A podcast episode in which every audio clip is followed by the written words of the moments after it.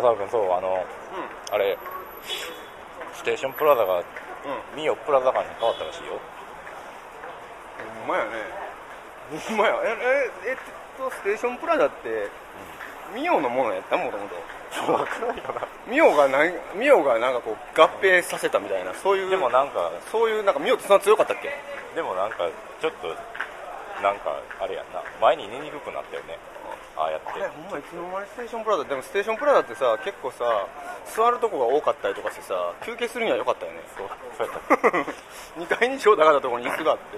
椅子ってこのこのうちらもステーションプラザの前や思ってちょっと気を許して寝てはんのにからシャッターの前で寝てはんのにうん、からでもやっぱ見ようって言われるとちょっのとちょっと気使う。ちょっと気使うからちょっと嬉しなるかどっちか 若干なんかこう俺ミオの前ミオの前にちょっと寝てんねんって言うと若干こう上がった感じもせんでもないけど。そう。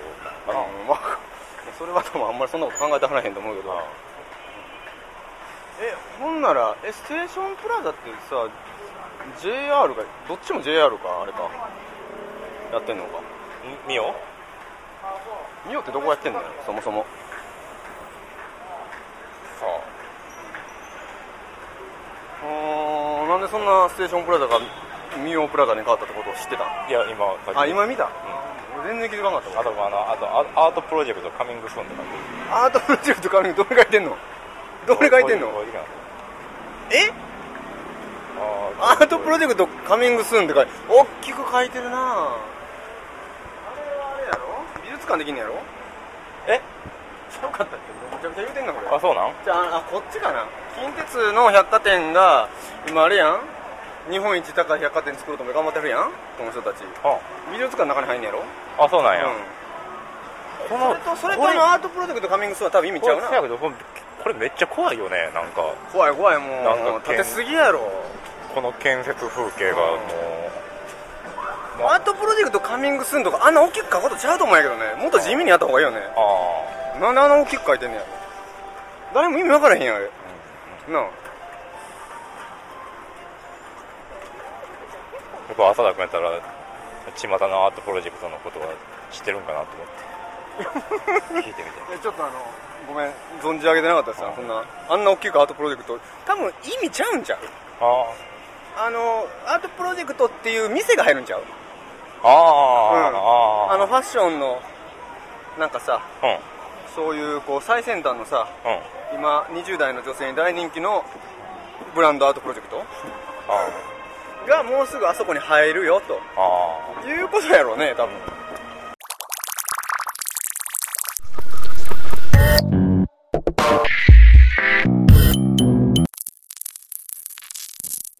こんにちは、米本正です。こんにちは浅田渉ですえっ、と、どうですか、浅田君？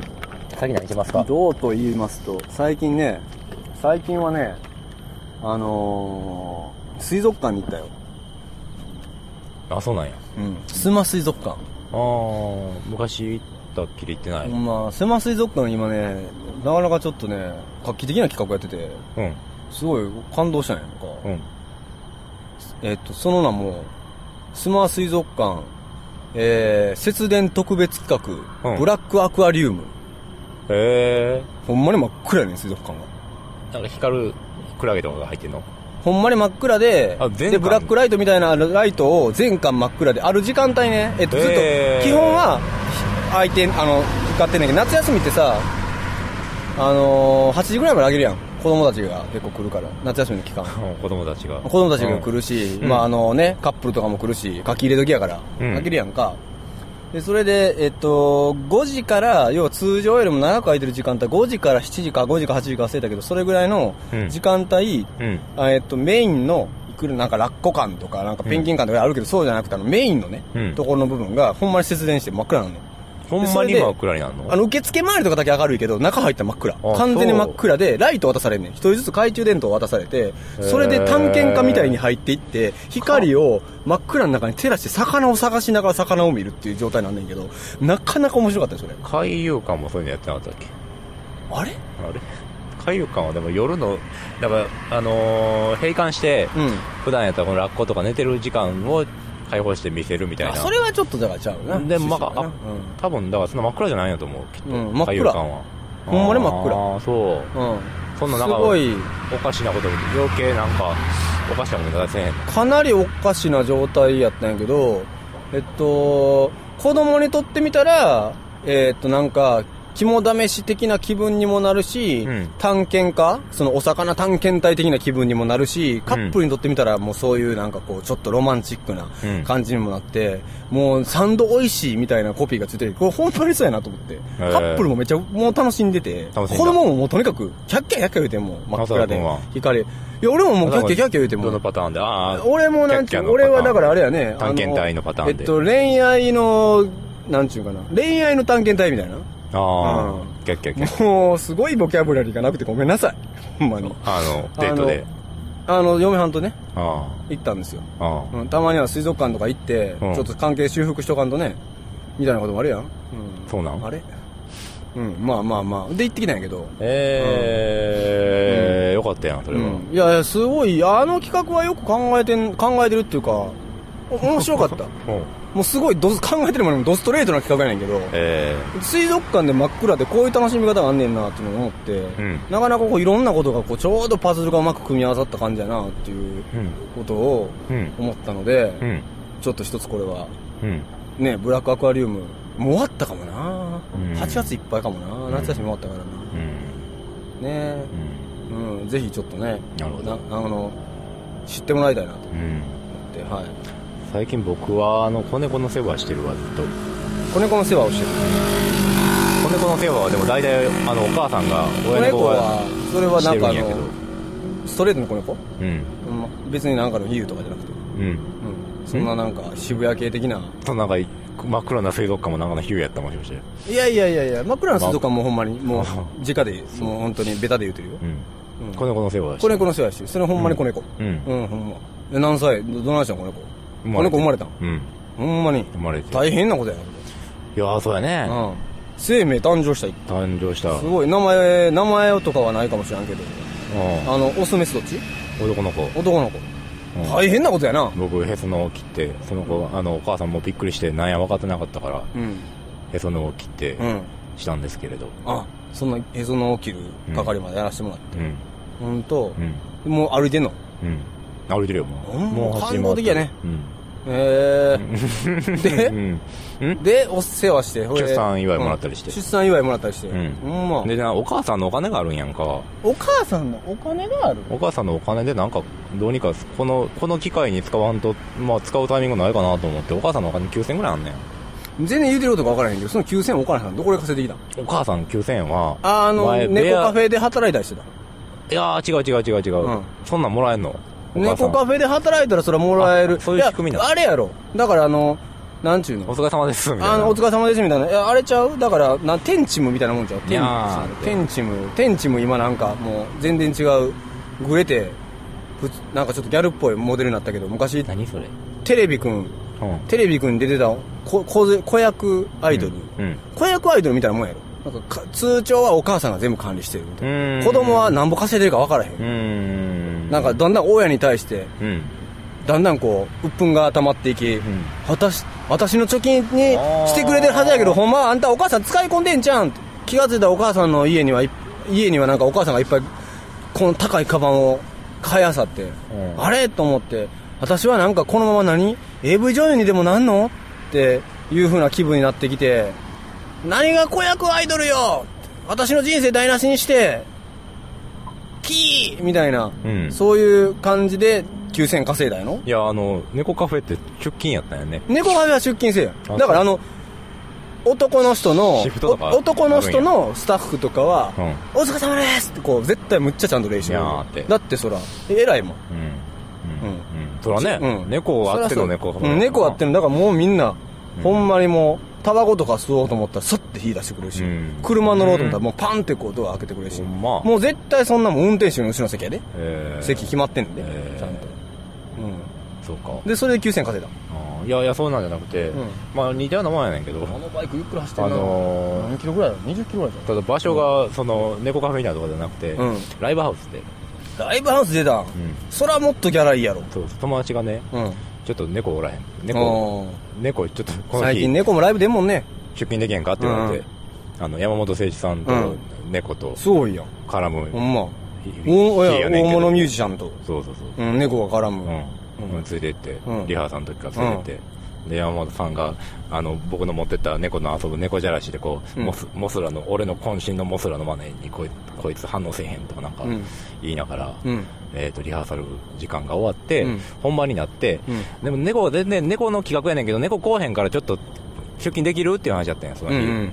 あで猫だから代理なんや。いや代理というかもともと来る予定やったんやけど来るかなと思ってたけど来おへんかったから来るかなと思ってたけどななんでなんで来るかな自由参加で来るかなと思ってたあけど。猫代が連れてくるはずやったんや、うん。お客さんとか子供来おへんからうん。出勤できるかってなあって、で連れてったあ、で,、うん、でその日ちょうどオフやったけどで出出勤の電話がかかってきたからもう今から行かなあかんわっつってこうお化粧しだして。そうそうそんな感じで、うん。まあまあまあまあ。うん。そんな感じで、行ったらうん。で蓋開けてこう本番の時間が始まってみたら、うん。あのえっとピカチュウとか、うん。ピカチュウっていう人とか、うんあのややこしいな自分ピカチュウ。ピカチュウってネズミちゃん？ピカチュウっていうのね。猫あのの話してんのになんでそんななんか急にあのアニメの話なのミュージシャン。ややこしいな。ピカチュウっていうピカチュウがややこしいのは俺のせいじゃない、ややこしいピカチュウはアニメのピカチュウやろ。ピカ。ややこしいこと言うな自分。いや俺のせいじゃない、うん。本人のせいや。ピカチュウって人がおんねんな？うん。うん。とかが猫連れてきたりして、うん。でうちの猫もう猫怖いからあのよその猫来たらもうファーフーってなって山本さんが演奏してる隣でフーキャーキャーわー。みたいなイベントになって、でもまあそんな感じになったけど結局あのお願いしたのお願いしたからって言って。何もらったの？お金もえーっと何千円かもらって。何千円しかもらわなかった？それだいぶなんか抜かれてるよ。誰に？山本さそんに。れはえなんか脅されてる？山本さんの店で。山本さんの店でなんか何千円？いや 私こんな少ないの私もっともらうはずじゃないのって言ったらあんま調子に乗んないよと。うん風呂に沈めんぞと。いう話になったと。それはな猫風呂に沈められても困る。ちゅうかもう風呂に沈んでる状態やからそういう商売してるわけやもん。ねよく考そんなえたらうん。ので使った金がまあ、まあ、猫の金やから置いてやんねんけど、うん。いつ使うかなと思って思ったけど出産したからねなんか猫のおもちゃとか買ってあげたらいいかなそれで。ああ買ってあげたらいいんかそれはでも出産祝いでこっちが買ったるよな。お母さんのお金買わへんよな。と思うとうん。お母さんのお金使うタイミングがいつか全然分からへんくて。置置いてるものの。やっぱりもっと稼いでほしいっていう思いがもしうん。世の中にあるんやったら、ん。芸をねつけるための投資やと思ってそのお金を使ってとりあえずポールとかつけてみたら。うん。フロートにポールとかつけてみたら。うんほんならなんかその習得するものがあるやん。うん。でもあのあの八戸のハッチもこういう感じのなんかあれなわけ？フィルなわけ？八戸のハッチはもっとなんかねもっと変やね。あもっと開けてるっていうか中丸見えねん、ああそうなんや。上の階も。上の階は丸見えじゃないけど、下の階がずっとなんかこうセン本当にセンターになっててそこはいろんな人がこうまあジョルノの8階みたいな感じかな。ああのジョル8ハロがいジョル8ハローがジョル8が1階になるみたいな感じ。みんな勉強してたりとか好き勝手やってたらベトナムベトナムからやってきたえーっとあのベトナムからやってきたヨーロッパ系の、うん。えーお姉さんねアーティストが、うん。デコトラの模様を、なんかこうでこう服作るみたいなワークショップをやったりとか、なんかそんなお姉さんも現れたりするんやけど横でおばあちゃんは「あお茶美味しいな」っつって飲んでたりとか、うん。うんなんか横では受験生が勉強してたりとかするような開かれ方やね。セルフサービスってこと？どういうこと？だからすきすき焼き丼が200なんぼで一番安くで売ってた時のジョル8に近いかな、あのハローワークで思い出したけどハローワークのどれ一言も言ってないけどなさっきから。自分さハローワークって言う俺は一言も言ってないよ。思い出したけどなんかあのうちの前にあの大道の自動販売機あるじゃないですか。大大道の自動販売大道の自動販売機よく。ハローワークってもう自分そんなん言わんといて。え？あのハローワークのこと？ドどロの中の。どのハローワーク？ああいや夜のの書いてハローワークやん。懐かしい。懐かしいって言って時間で言うとそっちの方が最近よ。ああいやいやいや。自分が言うてるのよもうそうか。俺うん。それちょっといろんな記憶をすっ飛ばしてその話してたけどよう考えたらそうな、ねすごく親しい人がそこで勤めてたから。ああそう。うん。それは知らんけど。うん。今今もまだ多分ハローワークやと思うけどハローワークで思い出したんやけど、うん。あの大量の自動販売機喋りよるやつがおるやん。よくおるやん。うちのは前も妹の前のうん。大きいあれ別にそうそううちの前じゃなくてもまあおるやん。頑張り屋みたいな。あいつがなんか、ハローワークに置いてあるくせに、買ったらお仕事頑張ってくださいって言うらしくて。ああそれは失礼やなちょっと。お仕事頑張ってください。以前の。これそれ大事でしうん。ょ芸は見を芸は見をタスク。うん。うん。この間あのストリップに誘ってもらってんけど、おうそういえば。おう。どこの？い行かれへんくて、うん。なんかね天神ば天禄になんかストリップ小屋があって、えなんかすごい高齢のストリップの、うん。なんていうんやっけ、うん。その女性小女性が。うん出るっていうんで、それに誘ってもらって行かれへんくて、うん。あのーうちの近所にもずっとあのあれあそこに行きたいと思ってるんですけど九条。はいはい九条 OS 九条 OS、はいはいはい。なんか九条でなんかストリップに詳しい人と出会ってん。うん。でその人が連れてってくれるって言ってたけど、僕でもストリップに興味があるわけじゃなくて近所に九条 OS があるから、うん。九条 OS だけは行きたいんやけどって言ったら九条 OS は基本 SM やから、うん。あのなかなかそんな初心者にしてもちょっとハードル高いよなるほど。ちょっとどうしようかなと思って、うん。より腰が引けてるそりゃそうやな。近所やから行ってみたらね近所やねんけども実はあそこハードル高いと、うん。世の中的なそのねそっちの世界の評価としては。そうそうそう。それはやっぱり最初天神橋行った方がいいんじゃん、うん。あであれじゃストリップの雰囲気をさいかん。でもう音で体験できるレコードとかあるよ。あそうなんや。あの小沢昭一さんが、うんえっと、日本の放浪芸っていうレコードを出してるけども、うん。その日本の放浪芸放浪芸はまあ例えば商い芸とか、お坊さんの、えっと、節がついてるその説教とかね、そういう風なやつとか、まああの昔の浪速節のその源流になってるようなやつの演奏とかがいろいろ各地のお国の歌とかが入ってるわけやけどもそれのシリーズの、えっと、3作目かな？が、えっと、ストリップ劇場の様子を本番の様子と楽屋の様子とかを全部収録したやつやね。うん。で一条沙莉さんってすごい有名なあのもう亡くななってるかな？あの映画にもなったストリップ女優がいるんやけど、うん。その人のまあ音声ドキュメンタリー。うん。それとか聞いたら多分音声で聞くって結構生々しい体験になるじゃん。あうん、映像で見る体験よりも音声の方がかえってこう持ってなくて今僕の知り合いのデリヘルミさんっていう人がおんねんけどあ別にデリヘルやってるわけじゃなくてあデリヘルミさんって自分で名乗ってるだけやねんけどその人が買おうとしてるの。僕は小沢昭一の1枚目のその7枚ボックスセットの日本の放浪記シリーズを聞かしたら俺はもうストリップのやつ買うからこれを今度みんなでリリスニングパーティーしようってなって。ああ。今オークション音まさに執行今多分今これもうクリクリックしてんちゃうかな？じゃあなんかいいタイミングやね、うんクリックしてると思うよもうじゃあ、うん。ぜひ聞く会。うん今ほんまに。そうか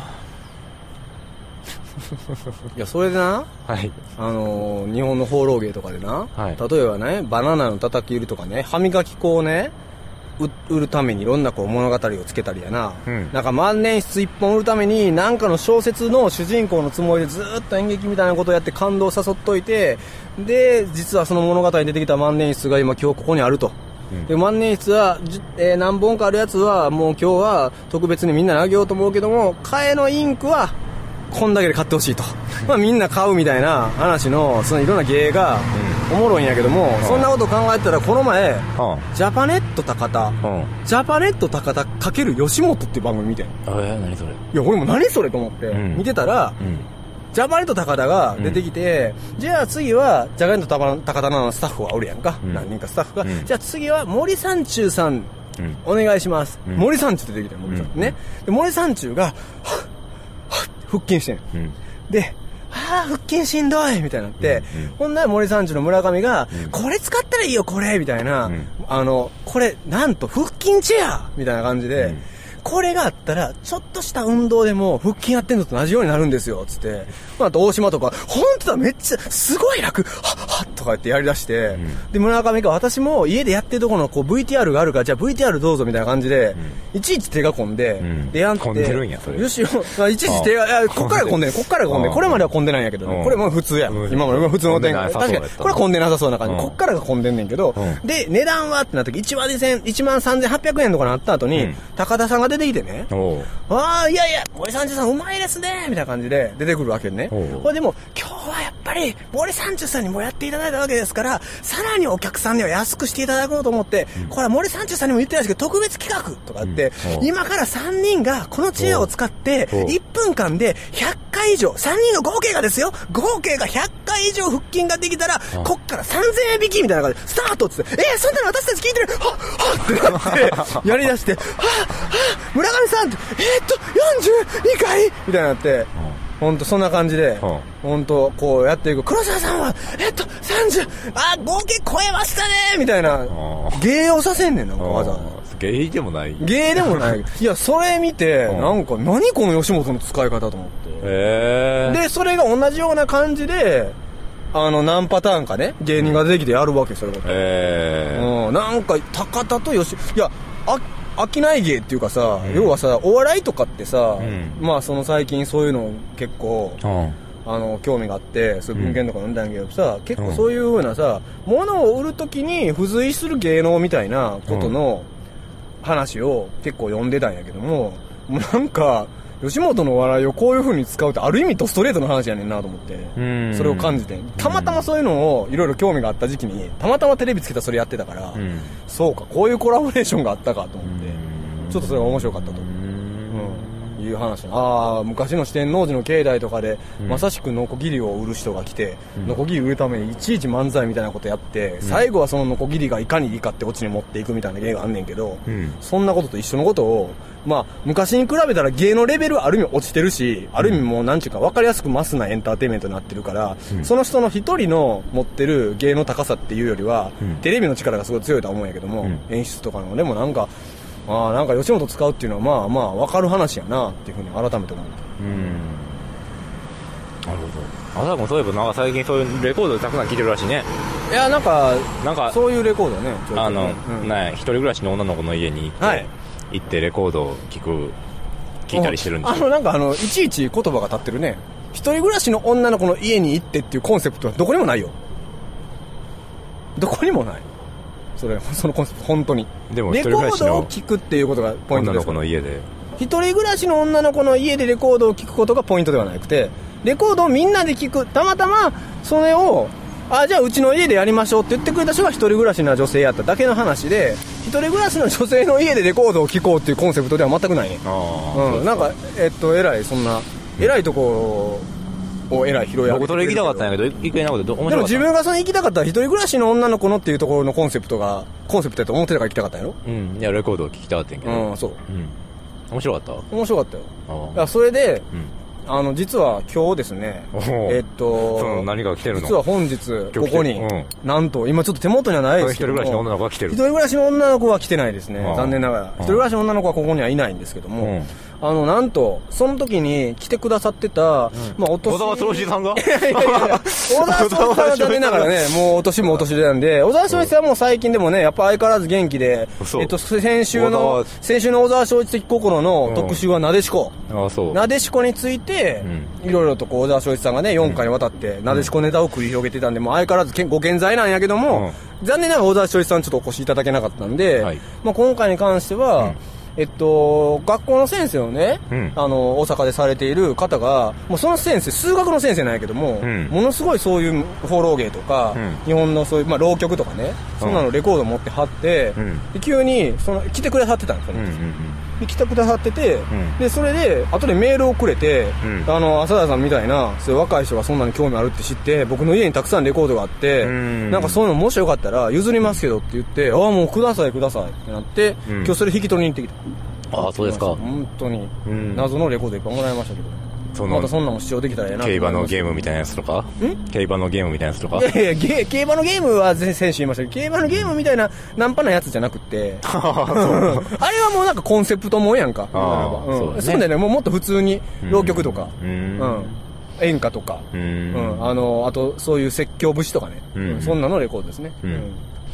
あの僕これちょっと前なんやけどあの岸和田の話はを聞くイベントに行ってきてうん。それが面白かったの思いい出した岸和田の話ってどの辺の岸和田の話聞いてんの？岸和田のねだんじりの話を中心に、うん。なんかそのえっ、とね京都にちょっと今もうなくなってしまったんですけれど、うん。コレクティブパラソルっていう場所があって、はい。まあ、ちっちゃい場所なんですけど、はい。あのちっちゃいとこなんですけど。あのさ なんかさいやーもう行きつけのさ、居酒屋があって、まだまあちっちゃいとこやねんけどなって、そういう言い方で言うのやめてくれる？あってなんかあの、身内っぽい感じだったね。まあちっちゃいとこやねんけどな、みたいな感じで言うたね。そこで、うんあの岸和田の、えっと、岸和田出身のうん。男性がいて、うん。その人実はさっき言ったストリップのに詳しい人と同一人物やねんけど、たまたま。いろいろなんか詳しい趣味的な人やねん。へー、面白いやん。面白い人やねん。あの、やねんけど、うん。その人が岸和田出身やねんけど、うんただ、パッと見て岸和田出身やと思わん感じの風貌の人なんやんか。なるほど。あ、なんて言うん自だっけ？分ちょっと岸和田出身って思うイメージって言うてみそれ。いやいや、それはもうなんか言わずもがなでしょ。それは岸和田だんじりって言って出てくる感じの人って、もう、そりゃもうなんかおるやん。おるな。担いでそうな単発の。まずマッシュルームカットなんやんか。あマッシュルームカットは岸和田っぽくないね。で、メガネしてて、メガネかけてるイメージもないね、岸和田の人は。何やったっけ、レーダー砲、なんて言うんだっけ、あの、ベルトこの肩にかけて、ああ、サスペンダー。いやあの、うんあの、一体になってるズボンズボンと、オーバーオール。オーバーオール、そうそう、うんオーバーオールとか着てて、うる感じの人で、ん。うん。あのー、池田池田マスオみたいになってんの？なんで？いや、なんもない、なんもないです。うん。人で、うん。で、彼が何の話どうどういう話をするかというと、うん。あの、そのイベント自体は2時間とか枠があって、トークイベントで、うん。なんかあの、それは普通にテレビで、民放のテレビで流れた、あの、岸和田のだんじりの特集みたいなやつがあって、うん。それをちょっとまあ流して見ながら、岸和田のだんじりについて話をするっていうイベントやってなんかフォーメーションの話とかもしたの？いや、それがね、うんその彼自身は、一瞬だけ中学生か小学生かなんかの時に青年団に入ったんやけど、もうドロップ、うんそういう感じでなかなかあれやね、イギリスの、イギリス社会のロックミュージシャン界のモリッシーみたいなもんやね。合わへんから、うんもうだからもう、ね、やっぱあの、マッチョにはなれんかったんやね。うん。結局俺サッカーも好きじゃないし、なんかロックンローラーって感じでもないからみたいな感じのそういう。そうそうそうでもなんか階層あ高くないしみたいな、そういうイギリスのなんかまあ階層社会の中のオアシスみたいなブラーみたいな感じにも、でもないみたいな、そういうとこやね。の彼は入られへん。うん、彼は入らへんかったね。うん。で、なんかまあすぐ辞めてしまって、でも今になってちょっと岸和田だんじりがちょっとなんかうん。やはりちょっと気になる。あみたいな話で、ただまあ一回そういうことになって青年団抜けてしまってるから今更地元に戻ってもうん。入るわけにはいかうん。んねんけれど、うん。今になって今入るわけにいかんの？そこ。やっぱりちょっと一回出てきてしまってるからっていう負い目がなんかあるみたいで、あーそうなんや。お前な実際どうなのか分からないけど彼としてはちょっと引っかかりがあってうん。入るわけにはいかん。ねんけど、えーっとでもなんかすごく岸和田団地はやっぱり面白いっていう話を、うん。あの聞かせてくれて。あのね1年かけてやんねんのね、うん1年かけて準備して、うんでもう終わった瞬間に次の日から来年の準備するくらいもう祭りで全てが回っているすごいよね。街でで、彼みたいにその祭りに参加してない人ももちろんおんねんうん。だ大多数おんねんけれど、なんかやっぱり岸和田というと中心的に回ってるのはそういう祭りの文化でねあって会社もみたいな、余裕で休めるもんね。休めると休むもんね、みんなね。そうそうそう最初にね言うらしいしね。なんて、面接の時とかに。ああ祭りの時はもう休ませてくださいって。多分。それで全俺然もの知り合いもそうやったよ。オッケーなのね。俺の知り合いの春田君っていう子なんだけど、うん。その子も先週銀行かなんか就職だけど、うん。OK なの。ね。もう先週銀行やったらそれは OK やろみたいな感じはあるけど、そもそも。まあうん。三和銀行やっけ今も。今、今は今となって三和じゃない今とまって、え？今三和銀今だとなっては UFJ UFJ まあいいや。えっと。UFJ やな。UFJ やな、うん、そうやな。なので、彼はその、えっ、と、彼自身は全然そこに入られへんかってんけれど、んその面白いよっていう話で、うんで、さらにそのなんか中で K-POP っていうのがあって、うん。その K-POP を聞かせてもらって、んその K-POP って韓国のがなかなか、岸和田のポップス？岸和田ポップ。の K-POP。うん。いや、それ、ちょっと岸和田じゃないな K かってほしいなと思っ K, て、K ロックか普。通の K-POP なのかなと思って。ロックや。ロック K ロック K ロック。うん K ロック。K ロックすごかった。うんよ割と。あの、うんなんか、なんていうか。どういうノリなの？歌だい。大体それは、あの、ポップ、J-POP で一番近いのは長渕剛的なもんなんやけど、それがさらにね、あの、なんていうか、歌詞が、あの、ちょっと前のイベントだから歌詞も全然覚えてないんだけど、あの、歌詞が全部、だんじりの手順とかやったはいはい。俺のイメージでは長渕剛というよりは、もうちょっとなんかこう、あのー昔ジャニーズでいたザ・忍者のほ美空ひばりの、ま、あのー車屋さんのカバーみたいなイメージ？うどんなやつかな。こう、そりゃ歌舞伎？みたいな。そりゃ歌舞伎？みたいな。そういうイメージやけどな。あれ？そうかもしれん。ちょっとちょっ分からへんけど。と急いだ車屋さん。そりゃ歌舞伎？みたいな。そういう感じやったけど、長渕剛はちょっと直球すぎひん？まあでも、どこかで言うと、まあ、大体そういう感じの、泥臭い、人は皆それぞれの思いで弾いてるみたいな話？みたいな、うん大体、まあコードは、なんちゃら、みたいな。うんあんま英語とかでどこやんかったかな。そうやうんジープとかそんな感じじゃなかった。な。ああ、えーっと、どんな感じかな？純子とかそんな感じ？純子とかどっちかというと純子とかそういう感純子、君の名を呼べば僕は悲しい、切ない。みたいななんとかなるよ的なことがやっぱいいかな。あそうね。渋谷109って書いてる。うん、まあそれはちょっとね、ほんま。やっぱりいろいろおかしいやろ？やっぱり書いてるやん。うん。安倍なんやからな。渋谷109と QB ハウスが同じ大きさで書いてる。うん、どこに書いてあるの？QB ハウス。ああのあそこに書いてる。キュービーハウスってあの、10分で髪切ってくれるところ？1000円え、10分で髪切ってくれるキュービーハウス野村証券とか同じようなレベルに乗ってるってこと？東急ハンなんズか109野村証券 QB その辺もちょっと下せんな。ハウスキュービーハウスの方がもっと大きい方がそれはええやろ。あのキュービーハウス一番大きいもんちゃ朝うんハッチのさ、うん。浅田ガールズってのは何だ通誰から聞いたその話？誰から聞いたのそれ？何だいやーそれはちょっとり喜び組みたいなやつ。喜びああ夏喜び組みたいなことそんなピンクの服着て踊ってくれるみたいなことではなく普通にあのいろいろとお世話にお世話してくれたあのとてもその僕がやってることを楽しんでくれた ガールズが浅田ガールズって呼ばれてるね。一般的には。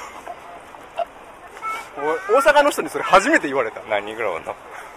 浅田ガールズはもうあの基本基本3人あうん基本3人で、ええ。プラス1人プラス2人みたいな感あじになる時もあるけど。なんかあったらやもやってきたねやっぱり。いやなんかねもう本当にねあのいい人たちでまあもう物珍しい人間がやってきたからと八戸にね。っていうのでいろいろと物品を持ってきてくれたりとかなんかあの暇な時にずっと追ってくれたりとかね、うん、でいろいろこう提案してくれたりとかね、僕はなんかこう作業しながらの手伝ってくださったりとかしているとこういろいろなこう友情というかその八戸の方々やからその人たちはね。でもねその中のね2人はね今あれやねあの関東に出て行ってるねもう。関東に出てああ大学とか。そううんそんなんで。うん。八戸にはおらへんねや。まあまあたまに帰ってるかもしれんけど基あー。本的にはおらんん。や解散。解散。うーんと解散してるんやろうねそもそも結成もされてないと思うよ。これあのいろいろ喋ってみたけど結成もされてないから。ズそうなんや周りが言うてるだけで。あった。朝がやっぱりさ、はい。なんか、あの、ステーションプラザはやっぱり独特のステーションプラザあってこその天王寺みたいなところが。そうやね。ステーションプラザはやっぱりそうやったよね。なんちゅうんかそのだよね。まあ、最後の砦としてはやっぱアベノベルタがあると思うけどなんちゅうのこうあのーどっかに隠れててもそのままなんかこう閉店になっても朝まで発見されない感じがあるよねうんなあ、そうやね。うんでもちょっと、まあ、でも、とはいえ、あれ、まあととはいえステーションプラザはまだない看板看板変わって、ちょっと看板きれいにしちゃうぐらい中入った身な中入ってない。多分中何も変わってないやと思うよ。でも大きいミオステーションプラザミオってなってる見事な。ミオってなるだけで随分おしゃれな気分になるねうん。あれなんでなんやろねなるね。本当にミオもそんなな、ミオやけどな。ミオもね。ところで、浅田君、はいそんな、隙間芸術にメッセージが。そんな隙間芸術メッセージ。やっぱ久しぶりアップしたら反響あるもんやね。来てるんですよ。うん。えらいなんかツイッターでつぶやいたらえらいリツイートしてくれる人多かったけどね。えーっと、そうなんや。嬉し。いね。え？そうなんや。うん。僕もツイッターはほんまに、ツイツイッター。はほんまに。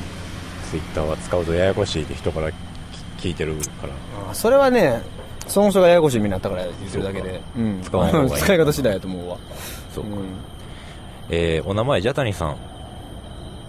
ゾーンの復活はびっくりしたけど、一人辞めて三人なのはどうかと思いました。10年前の夏は高校生だったことにビビりました。あと、浅田さんのしゃべくりがいつも以上に早かったです。鳥取でこの音源聞いて、遠くの街で応援してくれる人がいることがネットを介して伝わったのは少し良かったですありがとう。知知ってる人じゃないですか？え？知ってる人じゃないですか？知ってる人やったらメッセージ読まへんってルールも別にないので。なんかあありました？あったっけ？高知県の何々さんからみたいな。うん。ペンなんかあのラジオネーム何々さん的なことかと思ったら思いっきりこの前喋った中に出てくる登場人物の方じゃないですか。ああうんそうですそうです。ああびっくりですよ、うん。よかったですって。まあ僕ついつい3日ぐらい前にご本人この今手紙くださったご本人から、はい。岡本真代の声はちょっと高すぎんじゃないかっていうご指摘もいただきまして、い。でもそれに対しては失礼ですが、あの原曲キーを歌うのが私のポリシーですのでそこは変えられませんと丁重にはい私の主張はちょっと返したつもりですね。ああはい。いやありがとうございますそれは。本当に。よかったですって。はい。ありがとう。いやゾーンはね本当にねあのいやこれおっしゃる通りで僕もやっぱ3人になったってことに関してはいろいろ思うことがあるんですよね。しかも僕が一番好きな人が抜けてるっていう状態がね、うん、ああそうなんや。ドラムが確か抜けてるよね。だから最後に辞めるきっかけになった子は多分ね戻ってきてないんちゃうかな。ああそうなんや。うん。確か。ああ。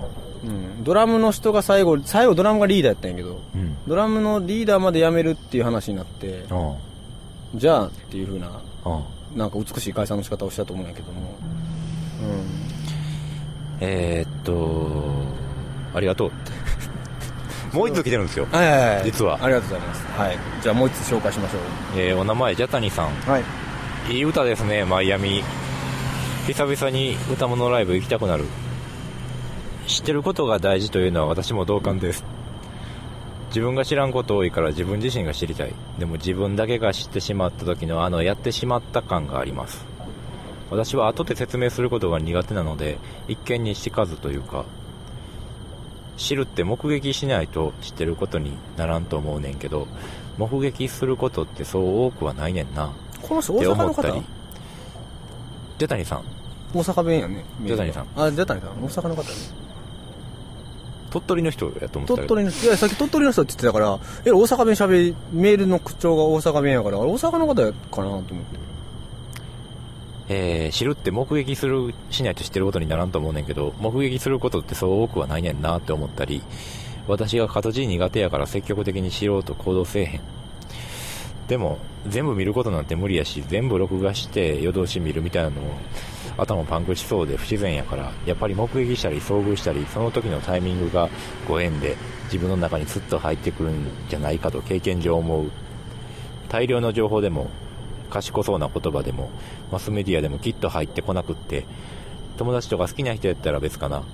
でもマジックみたいにある瞬間誰かわからない人や物がどこかのスイッチを押してスッと入ってくるのがアート。かっこ芸術の仕事なんやとも思う。どうですか最後ものすごい真面目なメールくださってる。これ隙間芸術のメール届いてたんですか？もちろん。本当に？え本当にこれ隙間芸術のメールに届いてる？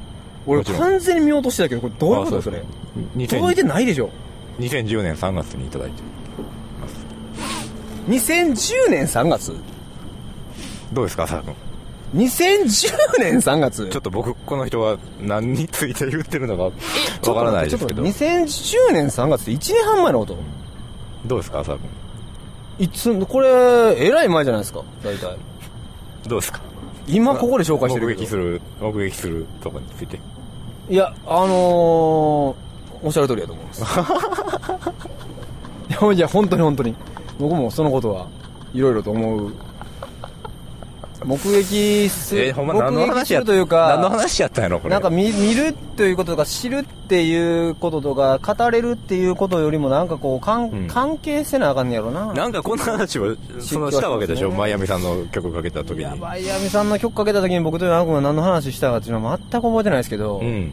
もう日々あまりにもいろんなこと忘れすぎてて何やっけな目撃。何の話どこで喋ったか思い出すと僕エピソエピソード記憶が高い人間なんで、はあ。あの時どのシチュエーションで喋ったかっていう場所を思い出したら、うん柳野君とあの時あの話したなっていうのこれこれ、ま、本当の話思い出す気がするんやけどな。あうん、なるほど。さっきいや今日今ね、はい。ここ僕ら淀川沿いで撮ってますけどあうん。このここで撮ったこと前もあるんですよね隙間芸術もううんおそらくだいぶ前2年前3年前とかとしたらそれぐらい経つぐらいかもしれないですけどその時に僕喋った内容覚えてるんですよね、ああ、そう。うん。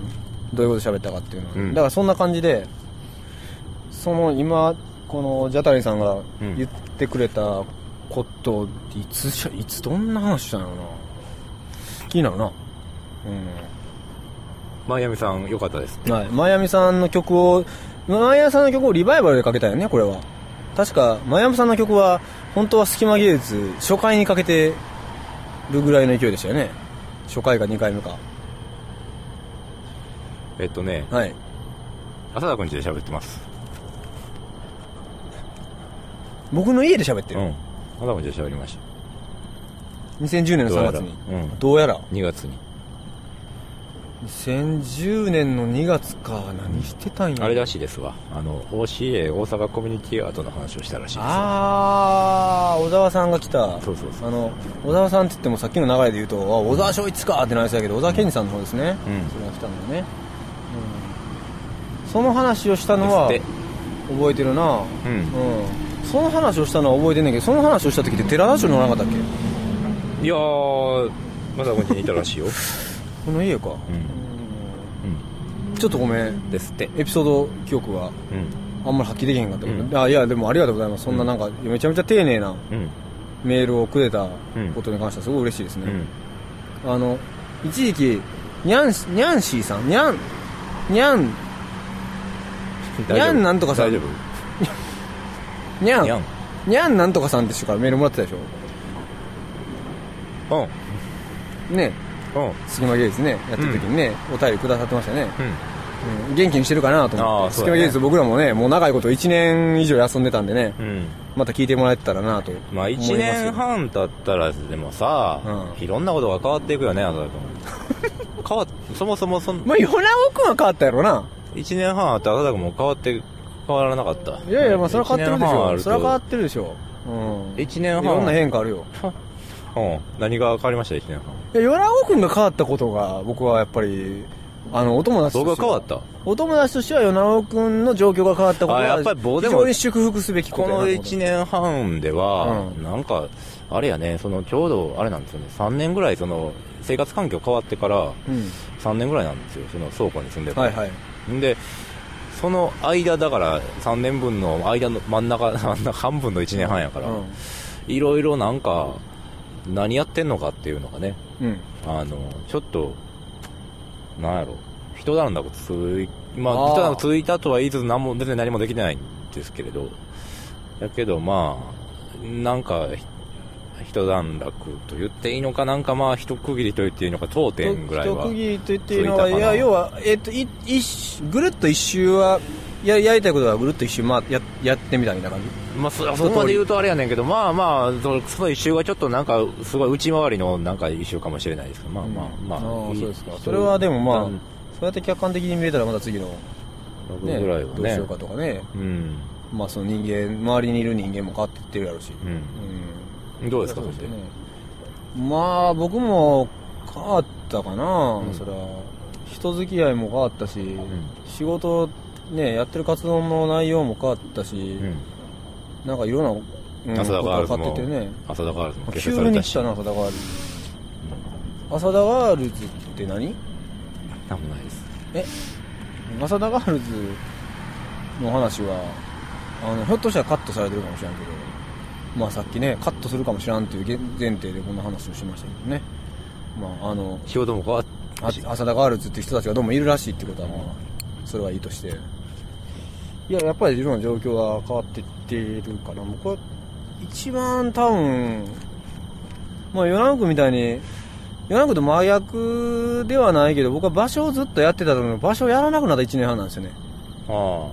ずっと何個か場所を並行して動かしてイベントとかをやったりとかっていう風なことを基本的にはまあやってるやつもあるけども自分がその主導権を持ってその場所を回していくっていうことに関してはちょうどこの1年半全くすることがなくなってだからそのは結構ここ6年ぐらいずっとそういう場所に関わることやってたからなんかそれってちょっと変わったかなって気はするしそれが変わったらうん。あのー街に対する考え方例えばまあ自分は大阪にずっと住んでるけど大阪にとか自分がまあ大阪たまたま僕は大阪やけど自分が住んでる街に対する考え方とかもうちょっとやっぱ変わったかな。この1年半でいろんな街で仕事したりしたから。うん。っていうのはありますね。それは何？より距離ができたみたいなんですか？うーんとこうなんちゅうんやろうな。うん。あの別に悪い意味でもないとは思うけどなんかこうちょっと、うん、自分のや自分のなんかこう隙間ができた感じがね自分と自分のずっと何かやってきた街との間に、うん。うん、でその隙間をがこううまくなんかその隙間ができたことを逆にうまくいろんなアイディアいろんなことにつなげれたらなっていう気はして、前まではそこはくっつきすぎててやっぱりうん。あのーくっつきすぎてるからこそがむしゃらにやれることもあったけどだからこそなんか離れられへんっていうのがあったけど今はまあ離れれるようになったって感じかな。えうー街から。んなんかそういう曲ありそうやね。離れて。街街から。うん。でもまあね、うん。僕が昔お世話になってたくるりっていうバンドも、うん。この街は僕のものっていう曲も出してるぐらいやから、うん。そういう感じはなくなったかな、逆に。うん。なるほどね。まあそんなことでよかったかなこのメッセージはいや、このメッセージに対する答えには全くなってないと思うけど、うんメッセージいただけたことは嬉しいのと、うんあのー、なんかその、なんでしょう。うーんと、そうそうそう、いや、でも本当そうで、知ってることとか、語れることっていうのが、大きで多いほど別にいいってもんでもなくて、むしろ関わり方とか、その関係のか、うん、関係の仕方ないよね。出会ってしまったものとどういう関係を結ぶかっていうことの方が重要やろね。っていう気は、思い出したすごいするわ。思い出したわあのともかく僕が言ったんか佐々君が言ったんか分からへんねんけどうん。あのそこにコミットしなくてもいいけれどそういう自分と関わりのない何かが存在してることを知ってることだけでも重要やみたいなことを言ったんあー、確か、多分それ、米子君が言ったんかもね。僕はあの、でも、米子君が言ったにしても、僕が言ったにしても、その意見は賛賛成やな。うん。まあまあみんなそれぞれ忙しいから。あった。ほんまや。明治屋あった。やろ？このなんかこの並びの中にあった。ちょっとちゃんと見たって。この看板、この、はい。これどうなん？これほんまな？おおなんかああそこみたいやな。あのあれ、ラーメン横丁。ラーメン横丁ってとこ？仙北万女のラーメン横丁あみたいな。そこもそんなんかもラーメン横丁のこれ、僕だからちょっと僕今思ったのは空中庭園の地下のなんか古い街並み再現しましたってのあるそれは、あれにもあるやん。南港にもあるやん。まあまあまあよくありそうあの、マーケットプレイスにもあるやん。昭和村的なやつやろそうああいうやついやいや、そうやねんって。だから、ここ、しここ、前、ず前回の隙間ゲージでも言ったけど、ここあれやで。覚えてるよこれ商店街やったとかで。ここの道。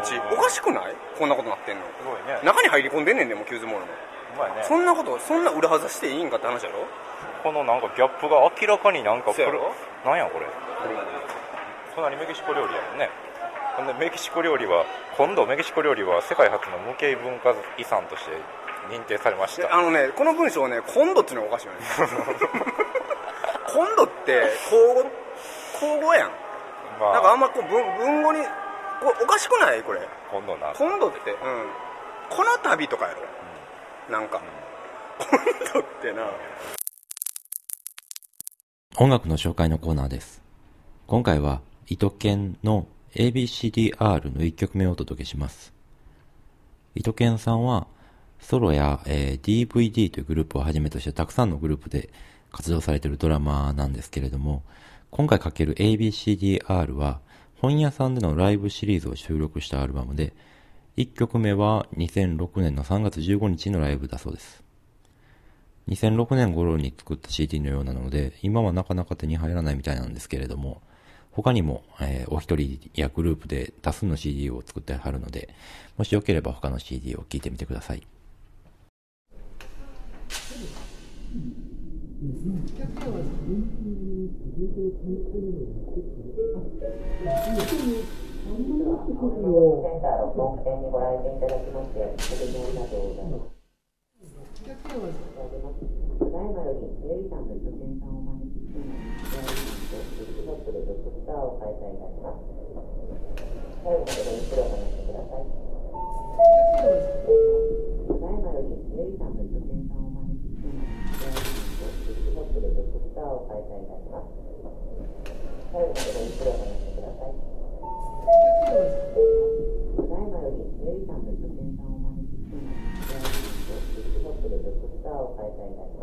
Oh,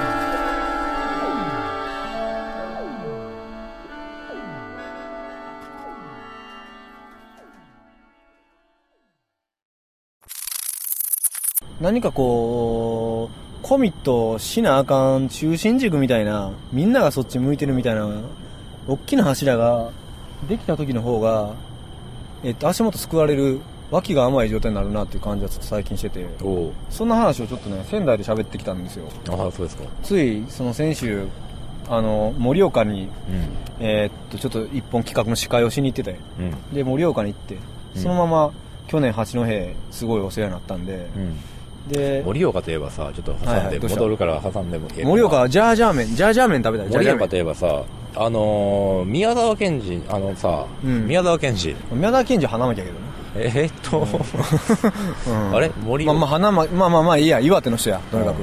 うん。宮沢賢治さ、うん。雨にも負けず。うん。あれね、うん。あのー、そのなんここ最近聞かなくなったけど一時ラジオをかけたら、うん。あのか雨にも負けず寒冷にも負けずの、うそれに曲つけた歌がよくかかってて聞いた？いやー、歌は、歌つい、節ついてるのは聞いたことないな。それ。なんかそれがもうすごいなんかえそんな歌詞かっていううん。曲でま。ポップな。あそんな、その宮沢賢治のそのメッセージにそのメロディーつけるかみたいな感うん。うその何だっけとぼとぼ歩きとかがなかなか何やったかなちょっともうだいぶ前の話だから忘れてしまった。なんかすごい違和感があってあれが誰の何やったのかもちょっと分からへん。そんな盛岡が盛岡、そんな盛岡でね、ちょっと話、またもう一回戻すけど、はいはい。ジャタニさんのその、うん。今の話に戻すけど、ちょっと若干それて、ちょっと、ちょっと一個それるけど、盛岡で、まあ宮沢賢治の話も、だけどさ、花巻とかも行ってたわけやね。で、とぼとぼ歩き、イエーへーへーへーみたいな。そこで、そんなん入るかみたいなのが入んねん。へへへへ言うてんそんな、のそんな買っちゃうやんってな。ーなんか、なん、あーなんか忘れたけど。まあまあ、ええわ。うんほんで、まあまあ、ちょっと気になるけど、それ。宮田賢治、ずっと気になる人で、割と、個人的にはずっと気になってる人で、ああ、うん、気にはなるね。気になるよね。なんかそのつ、なんか思い出したからにね、いやむしろね、宮田賢治気になるとか言ってるくせにね、宮田賢治のね、そんなね、物語はそんなに読んでないのに、ど僕はそんなにちょいちょいは読んでるけど、むしろなんかその読生き様と、めうん彼がその、の、その、あれだよね、あのーまあ、この言い方もあれやけど、こう、ノン、ノンフィクションのメッセージの方で残してる言葉が結構気になってんねんけど、でも彼にとってみたらフィクションもノンフィクションも何もないんやろうなって気がしてきて、やっぱり。あ全部一緒のレベルで書いて、彼、政治活動もむちゃくちゃやってた人でさ、結構しかも右翼よりやったらしいんやってた。でも一回でも転校はしてるけど、そういう時期もあったらしくて、なんか今、あの、それとあと花巻農学校でやってた、その、農学校の学生たちにさせる、その、プログラム。例えばその、えーと時計を、花時計を作るとか、うん。例えばその修学旅行のプログラム自体を作品として作らせるとか、うん。どういう場所に行くかっていうプログラムを作るっていうふうなこととか、うん。全部そういうふうななんか、一個一個のなんか、それこそなんちゅうかな、なんかその、いろんなことを、世の中で起こってるいろんなことの、が直接コミットできるか知らんけども、自分の日常の中でコミットできるレベルになんか落とし込んでいくようなことをいっぱいやりはるのよ。なんとなくさっきの話を、つから続きを言うならば。なんかその感じがまあ気になってるっていうのと、はい。いうのと、はい盛岡で、僕はその、えっと、あの、アール・ブルットってよ言われる、あの、アート作品の、に関係するトークイベントで出てて、で、それで僕は司会をやった、その、えー同じ日に、また別のトークがあったけど、田島製造さんっていう絵本作家がいてね、知ってる？田島製造さんって、まあ、結構絵本作家で有名なおっちゃんやねんけど、今もご存命の方で、まあ、もう結構と、まあ、まだでも言っても60代後半とかかな。70ぐらいかな。で、その人がトークイベントで出ててんね。で、田島聖堂さんのトークがめっちゃ面白かって、なんかあの、こう、えっと、田島聖堂さんってその、滋賀県のね、えっと、信楽青年寮っていうとこがあって、滋賀県の信楽って信楽焼っていうぐらいその、陶芸がすごい盛んな町で、そこで、えっと、知的障害の人たちの施設があって、そこでずっと陶芸を焼くっていうことをやってたその寮があるわけやねんけど、で、それがもう1900、もう戦後本当60年代とか、なんかあの、ん？タヌキばっかりおるとかやろ？タヌキの置物ばかりあるとかやね。そうそうそうそう、タヌキのまあ置タ物。多いね、信楽役のタヌキあるやろうけど、うん。まあ、タヌキの置物みたいな風に、タヌキにはならないわけ。こう、頑張って作っても、頑張って作ってる感覚もないかもしれないけど、意味わからん、絶対それ陶器として使えんやろ、みたいな、こう、もしそれで飲むと、口怪我するやろ、みたいな、コップを作ったりとか、してるような、はい。もうわけのわからん造形とか、その造形にトゲトゲがいっぱいついてたりとかして、そういう風なものが生み出されている状況に、ある時、もう40年ぐらい前の田島製造さんがそこに行った時に、これはめちゃめちゃかっこいいと。これを飲みやすい陶器とか、そういう風に変えるんじゃなくて、これを不良品とみなすんじゃなくて、これはアート作品やから、どんどんどんどんこういうの続けたらええって言って、田島製造さんが、半ば押しかけ、押しかけなんか作家みたいな感じで、その志賀木青年寮で、そこの青年寮の、その障害ある人たちと一緒になんかどんどんどんどんわけのわからん陶器とか作り出すのよ。あっていう時代があったの。障害のある人たちやから、あんまりうまいことできへん。うまいことできへんねんけど、うまいこと作ろうっていう気ももうないぐらいわけわからんもん作ってて。で、それの中で今、そういうところから生まれた作家さんで沢田真、あの、真二さんっていう、すごい、沢田真一さんかっていう、すごい有名な陶芸の作家が出てきて、パリでも展覧会やってうん。たんやんか、去年で。まあ、そういうふうなことを経て、今、田島製造さん自身は、まあ、絵本描いたりとか、そういうアート作品作ったりとかして、いろいろやってるんやけども、なんか本人自身が、ずっとそういう、こうこう誤解を招くような感じやけど、ずっとそういう、障害のある人の表現っていうか、障害のある人やからこそできるプロセスみたいなことに憧れがずっとあったと。もう憧れてたと。もう、で、ほんまに、あの、ある時、どうやったら自分はそういう、ダウン、あの、どうやったら自分は自閉症になれるのかっていうのをマジで考えたことがあるみたいな話をしてて、危なっかしい話だと思うねん、それ、福祉の系の話にしてみたら。それ別に持って生まれたもんで、自分でなりたくてだ自閉症になってるわけじゃないけども、その人たちが持つ、みんながみんなじゃないけど、その人たちが持つ独特の表現の回路っていうものが、さ作品を生み出してるものを見て、自分はとてもこんなもん作れないと本気で悩んだことがあったらしい、うん。田島さんはね。っていうふうな、まあ話をしてて、でもなんかだんだん年を取ってきたら、自分自身がいろんなところに行ったら、障害のある人と間違えられることが多くなってきたって話をしだしたんよ。へ何それと思ったんやけど、で、なんか、最近、えっと、彼は、どこやって軽井沢かどっか忘れたけど、どっかまあ別荘地に、えっと、住んでて、自分の作品とか作ってんねんけど、その別荘地で、どんぐりを使った作品をよう作ってはんねん。すごいかっこいい作品やねんけど、どんぐりを別荘地で拾ってたら、警察に何回も通報されたらしくて、もう別荘嵐と言われて、で、通報されて、話しかけられたりとかしてもなんか、別に普通の人やねんけど、ちょっとなんか変わったテンションの人やねんけど、なんか、もうええわ、君もういいからもう帰りみたいな、なるような対応されるみたいな話をしてて、ひょっとしたら俺は最近そう思われてるかもしれんみたいな話になってて、で、なんか、どうやって施設とかに自分がそういう風に作品見に行ったりとかして、そういうあの作家さんとの友達がおるから施設とかに行っても、おばちゃんとかに、あなたどこから来たの？頑張ってねって言われるらしいやんか。え。みたいなことが増えて、一体これは、僕は一体何を獲得していってんねやろ？みたいな話をしてて、その話がなかなか面白かった。なんかまあ独特な風貌のかっこいいおじいちゃんやねんけど、なんかその、そのボーダーレスな感じというかね、がなんか、すごい、なかなか、何とも言えん話やなと思って、まあ聞いてたわけないね。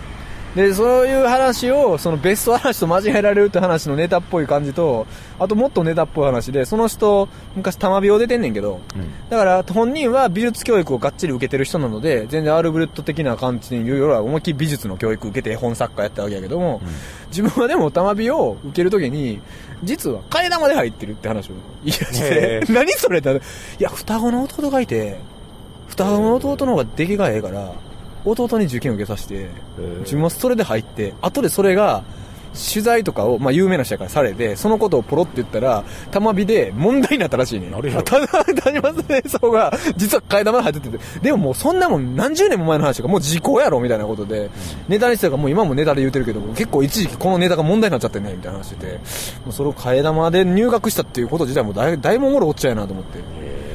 みたいな、田島製造さんってまあ、すごい有名な絵本作家がいるっていう話が、まあありつつ、盛岡から、花巻から、いろいろこう回って、えーっと、八戸行って、八戸から、えー、東鳴子に行って、で東鳴子から仙台行って塩釜の方に行くっていうような感じで、まあとにかくいろいろお世話になった人たちに会いに行って、でまあその震災、家族がもう思いっきり大船渡で震災の被害を受けたりとかしてる人たちもおったりとかで、いろいろな状況を聞きながら、あの、まあそんな楽しい話もしつつ、みたいな感じの中で、さっきの話に戻ると、なんかその、自分がコミットできないところの話、小沢小沢さんの回かな ?1 年半前の2010年の3月に喋った、多分与那君が言ったその、自分がコミットできへんかもしらんけども、いろんな状況があるっていうのを知ってた方がいいよねっていうのは多分西成の話とかでそういう話になったよね。うん。なんか西成の街に行くっていうことが、だけでも何かそういうことがあるんやと、自分の全然違うせ知らない世界がっていうふうな、そんな話だと思うけど、それはほんまにその通りで、でも、例えば、震災みたいなこととか、大きいことが起きてしまって、自分と直接関われ、あるんかないんか分からんけど、でもあるんかもしれんし、でも世間が全部その時期に向いて、ちょっと関われそうってところで、そっちに自分たちがなんかそういう何かにコミットしたいっていう意識を持って仕事をしてきて、でも何かっていうのはそういう大きい軸というよりは、世間があんまりコミットしないようなタイプの、例えば西成の問題とか、そういうようなことを自分がやってた人たちっていうのが、いざ大きい軸として、震災みたいなことになった時に、そっちに引っ張られていた時に、もともとコミットを誰もがしなかったとこをやってたっていう部分をやってたっていうその継続性とか日常的にずっとやってきたよっていうことの脇が甘くなるかもしれないよねって話を、ちょっと仙台の、あの、友達としてて、なんとなくその感じって、えっと、今あるんやろうなって気がちょっとしたんやんか。うん、なんかその、えっと、もちろんすごくみんながみんな、その、震災のこととか、ずっとやってきたところでは、僕たちも東北なんかやれるんじゃんみたいな動きっていうのはすごいそれはそれでいろんなことを意識変わっていってる状況は大事やと思うけど、なんかやっぱりよくよく考えたら自分たちがやってる音楽とか、自分たちがなんか場作り、スペース作ったりとか、なんか全然、周りの人全然知らんやろな、こんな状況っていうところにコミットして、なんかようわからん社会問題に突っ込んで、なんかようわからん面白いことやってる人とか、みたいな人たちっていうのが、みんながみんな震災とか原発みたいな話にも向きながらも、普段やってることっていうのはやっぱりやり続けてほしいなって思いが、すごい。したなっていうこと。うん。長くなったけど、そんなことをちょっと、あの、東北に行って逆に思ったかな。なるほど。うん。うん。っていう感じのことちょっと考えたりしましたね。うん。えっと、東北では、うん。うん。この間仙台から帰ってきた人とこのここで遊んでここのもうちょっとしたところで、うんあの今淀川河川敷にうん。僕らいるわけですけれどうも、ん。せえ今せ仙台から帰ってきた？仙台から帰ってきたらねあの帰ってきた人も東京に帰ってきてちょっと大阪に遊びに来たああ、小琴水さん、僕も会いました。つい一週間ぐらい、大阪の時に。あのー、最近、あのー、琴水さんといえば、なんと、仙台で自動車免許を取ったという、あそうなんや普通免許を取ったっていう、40数歳にして普通免許取って、素晴らしいって話になったあの琴水さんですね。ヘリオさん琴水ヘリオさん。ヘリオさん、はい。ともうこの近くであのうなぎ釣りをしてうん。てんけど釣れへんかっていい遊びしてるやん。帰ろうかってうん 帰ったっていうのがつい1週間か2週間ぐらい前、うん、まあ、面白いね、その話。たまたま、中之島で会って、1時間ぐらい話したけど。そうですね。あの東京でね路地と人っていう場所とかをやってはる、ね、編集の仕事したりとかして、一一時期この1年ぐらいかな。仙台に移住して、やってて、東京に帰ってきて、東京に帰ってくるのもあれやけど、まあ大阪にもこの前来てくれたっていう、そういう感じですけどね。はい。釣れへんかった。釣れへんかったね、うんま。うん、それは。うなぎいや釣れるらしいねんけどねうなぎ。うなぎ？うなぎ。うなぎ言うてるやん昨日うなぎ。俺、うん。うなぎのしゃぶしゃぶ食った。ああそう、うん。どういうこと？食ったことないな。いや、初めて食べたよ。へえ。連れて行ってもらって、び、あの、び琵琶湖の近くのね、うん。大津で、昨日もビうなぎのしゃぶぶしゃぶとか食べてみる？みたいな感じで、ああ、いや、美味しかったよ。めっちゃ移動してるな。桃太郎電鉄みたいなもう自分。あ、それね、言われた。ツイッターで、浅田さん桃鉄状態ですねって。うん。すごいなほんまに。特急カードやな特急、あ、でもまあまあ移動してるって言ってもまあ、滋賀が多いけどね、最近。一番移動してるところは。尻がうん。うん。そうかあ、でもまあ、3日前は倉敷、岡山行ったりもしてたけど、らしい。2人東北行ったりとか、東京行ったりとかね。はい。感じですね。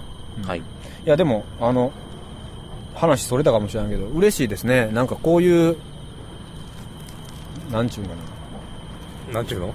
こういうメールは嬉しいですね。ああ、もちろん、あの、うんぜひメッセージを。ぜひまいろんな人にもらいたいですね。たはい。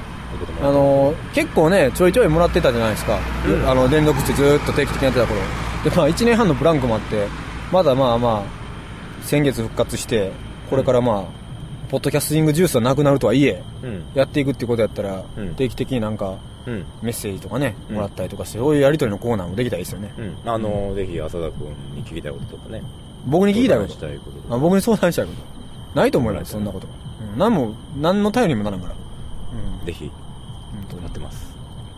ありがとうございます。はい。